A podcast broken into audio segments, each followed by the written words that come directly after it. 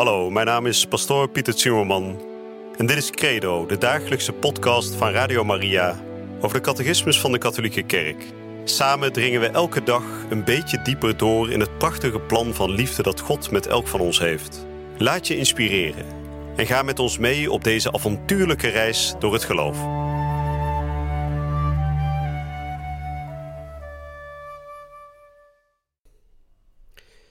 Vrienden, beste luisteraars, van harte welkom bij deze nieuwe uitzending van Credo, de dagelijkse catechismus hier bij Radio Maria, waarin we elke dag een klein stukje van de catechismus behandelen en waarin we inmiddels zijn aanbeland bij de opening van de geloofsbeleidenis.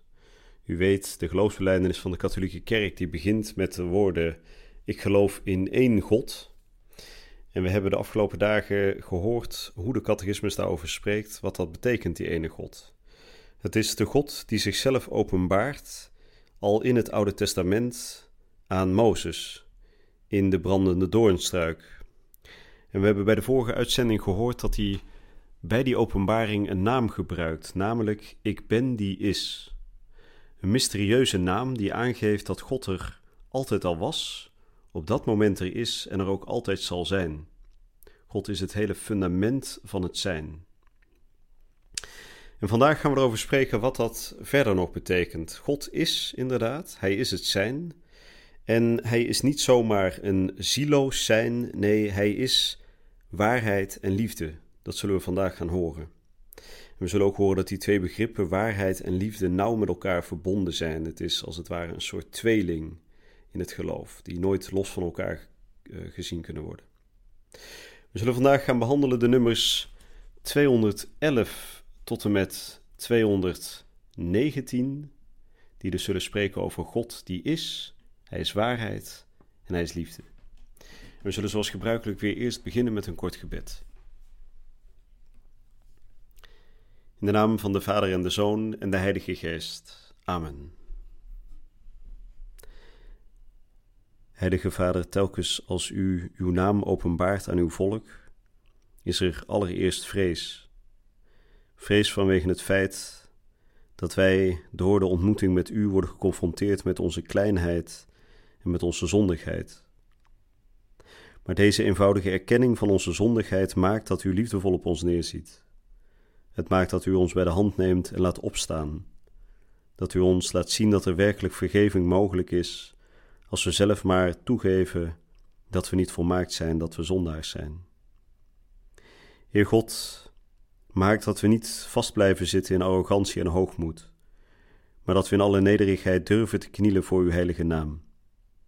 Dat wij niet in angst van u wegvluchten, maar vol liefde durven te naderen tot die plaats waar u woont. U, Heer, die zegt: Ik ben die is. Amen. De nummers 212 tot en met 219. God alleen is.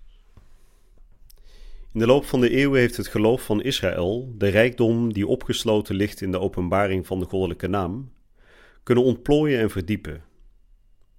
God is de enige, buiten hem zijn er geen goden. Hij overstijgt de wereld en de geschiedenis. Hij is het die hemel en aarde geschapen heeft.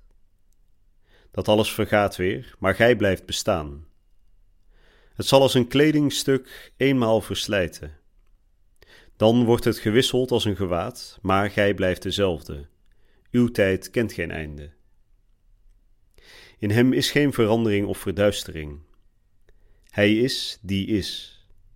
Sinds alle tijden en voor alle tijden, en zo blijft hij altijd trouw aan zichzelf en aan zijn belofte. De openbaring van de onuitsprekelijke naam, Ik ben die is, bevat dus de waarheid dat God alleen is. Deze zin heeft reeds de vertaling van de Septuagint en in haar voetspoor de overlevering van de kerk de goddelijke naam verstaan. God is de volheid van het zijn en van alle volmaaktheid, zonder begin en zonder einde. Terwijl alle schepselen al wat zij zijn en al wat zij hebben van Hem ontvangen hebben, is Hij alleen zijn eigen wezen en is Hij van zichzelf al wat Hij is. God, Hij die is, is waarheid en liefde. God, Hij die is, heeft zich aan Israël geopenbaard als Hij die groot is in liefde en trouw. Deze twee begrippen brengen beknopt de rijkdom van de goddelijke naam tot uitdrukking. In al zijn werken toont God zijn mildheid, zijn goedheid, zijn genade, zijn liefde, maar ook zijn betrouwbaarheid, zijn bestendigheid, zijn trouw en zijn waarheid. U prijs ik om uw goedheid en uw trouw. Hij is de waarheid, want God is licht. Er is in hem geen spoor van duisternis. Hij is liefde, zoals de apostel Johannes leert. God is waarheid. Uw woord berust op betrouwbaarheid en eeuwig is wat gij rechtvaardig bepaalt. Wel nu dan, Heer Yahweh, gij zijt God en uw woorden zijn betrouwbaar. Daarom worden Gods beloften altijd verwezenlijkt. God is de waarheid zelf, zijn woorden kunnen niet bedriegen. Daarom kan men zich in alles volledig verlaten op de waarheid en de trouw van zijn woord. Het begin van de zonde en van de val van de mens was een leugen van de verleider, die de mens ertoe aanzette te twijfelen aan het woord van God, aan zijn liefde en trouw. De waarheid van God is zijn wijsheid, die heerst over elke orde van de schepping en van het bestuur van de wereld. God die, alleen, hemel en aarde geschapen heeft, kan ook alleen de ware kennis geven in zaken al wat geschapen is in zijn relatie tot Hem. God is ook waarheidsgetrouw wanneer Hij zich openbaart. Het onderricht dat van God komt is de ware leer. Wanneer Hij Zijn Zoon in de wereld zal zenden, dan zal dat zijn om getuigenis af te leggen van de waarheid. Wij weten dat de Zoon van God gekomen is en ons inzicht gegeven heeft om de waarheid, om de waarachtige God te kennen. God is liefde. In de loop van de geschiedenis heeft Israël kunnen ontdekken dat God maar één reden had om zich aan Israël te openbaren en het onder alle volken uit te kiezen om hem toe te behoren: zijn liefde om niet. En Israël heeft dankzij zijn profeten begrepen dat het ook uit liefde is dat God niet opgehouden heeft het te redden en het zijn ontrouw en zonde te vergeven. De liefde van God voor Israël wordt vergeleken met de liefde van een vader voor zijn zoon. Deze liefde is sterker dan de liefde van een moeder voor haar kinderen. God bemint zijn volk meer dan een echtgenoot zijn geliefde. Deze liefde zal zelfs de ergste ontrouw overwinnen. Zij zal zo ver gaan dat zij het kostbaarste geeft wat zij heeft. Zozeer immers heeft God de wereld lief gehad, dat Hij zijn enige geboren zoon heeft gegeven.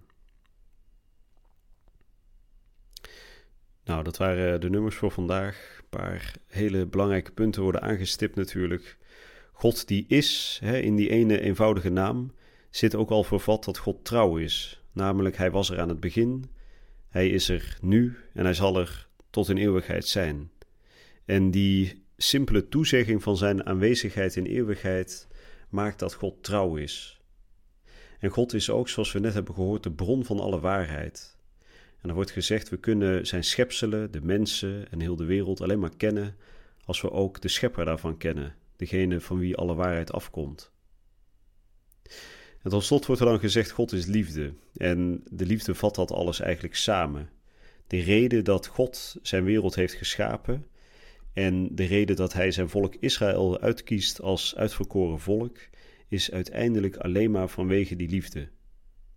Dus hij heeft zijn volk willen redden en hij heeft keer op keer weer bewezen dat zijn grote trouw, van het begin tot het absolute einde, een trouw is die uiteindelijk elke zonde vergeeft.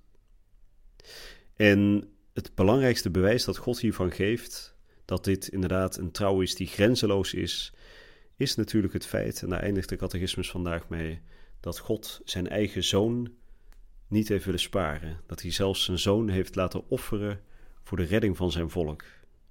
Met andere woorden, een grotere liefde had God niet kunnen tonen, dat hij zijn meest kostbare schat, zijn eigen bloedeigen zoon, heeft laten sterven voor zijn volk. Met die liefde houdt hij van ons. En daarom zegt de catechismus terecht dat hij meer van ons houdt dan een echtgenoot van zijn geliefde of een moeder van zijn kinderen. De liefde van God is grenzeloos, is waarheid en is trouw. Nou, dat waren de belangrijkste punten van de catechismus voor vandaag. We zullen bij de volgende uitzending hier nog op doorgaan. En we zullen dan ook ehm, gaan bespreken ja, hoe ver die draagwijte van het geloof in die ene God nou eigenlijk is. Dus we gaan het nog wat verder uitwerken. We hebben nou vandaag erover gesproken dat hij trouw is, dat hij liefde is, dat hij waarheid is. Maar er valt nog meer over te zeggen. Nou, ik hoop u bij de volgende uitzending hier weer te ontmoeten, zodat we samen stapje voor stapje de catechismus doornemen. Je luisterde naar Credo, de dagelijkse podcast van Radio Maria over de catechismus van de Katholieke Kerk. Credo is iedere werkdag te beluisteren op Radio Maria. Maar je kunt de afleveringen ook in je eigen tempo terugluisteren op onze website, in de app of op Spotify en de andere platforms. Via de website radiomaria.nl vind je dagelijks de link om de bijbehorende teksten uit de catechismus mee of terug te lezen. We zijn erg dankbaar voor alle giften die wij mogen ontvangen. Daardoor kunnen we ons goede werk blijven doen. Draag je ook bij aan deze missie?